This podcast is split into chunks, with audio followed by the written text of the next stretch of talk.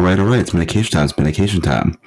It's tough in the Dr. Kavarga podcast. So it's Dr. Kavarga. This episode, I'll be reviewing WWE Day One, which is a professional wrestling event that took place on June, January 1st, 2022 at the State Farm Arena in Atlanta, Georgia, and was produced by WWE World Wrestling Entertainment. It was broadcast on Peacock TV in the United States and WWE Network overseas. All right, let me go into this. Uh, first thing, the kickoff show, Sheamus and Ridge Holland, who suffered a severely injured nose, defeated Cesaro and Ricochet by pinfall. Uh, this is pretty good, but it made Sheamus look like the ultimate baby face with what happened. But uh, overall, it's pretty good other than the botched injury. Uh, then on the actual show, they had a tag team match for WWE SmackDown Tag Team Championships.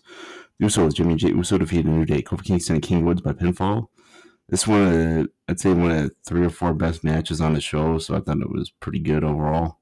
Definitely a good opener. I would rank it probably one of the three best matches, so I thought it was pretty good. Singles match. Drew McIntyre defeating Madcap Moss with Happy Corbin by pinfall. This went on a lot longer than it should have, but I think it's because of uh, Roman Reigns with COVID, so uh, it was just all right. Tag team match for WWE Raw Tag Team Championship. RK Bro, Randy Orton, and Riddle defeated the Street Profits, Angelo Dawkins, and Montez Ford by pinfall.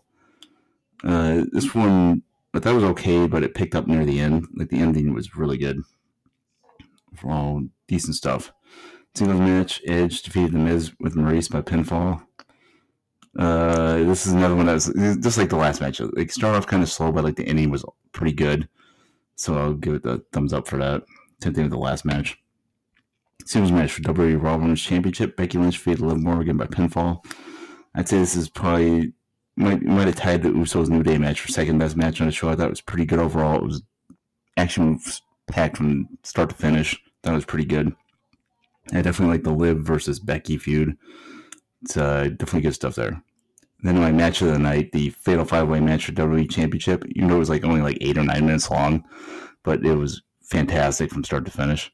Uh, Brock Lesnar defeated Big E, Seth Rollins, Kevin Owens, and Bobby Lashley with MVP by pinfall to win the championship. Great stuff. Two thumbs up. He, he just got thrown into the match like two hours before the pay per view started, or the kickoff show or whatever, and then you know winning the title. Great stuff there. Two thumbs way, way, way up. I definitely recommend this one because uh, none of the matches were really that bad. So it was overall pretty good. Peace out, peeps. Have a one. Dr. Fargo podcast. Being here for us because break per usual. Hope everybody's having a good week. Peace and love, peeps.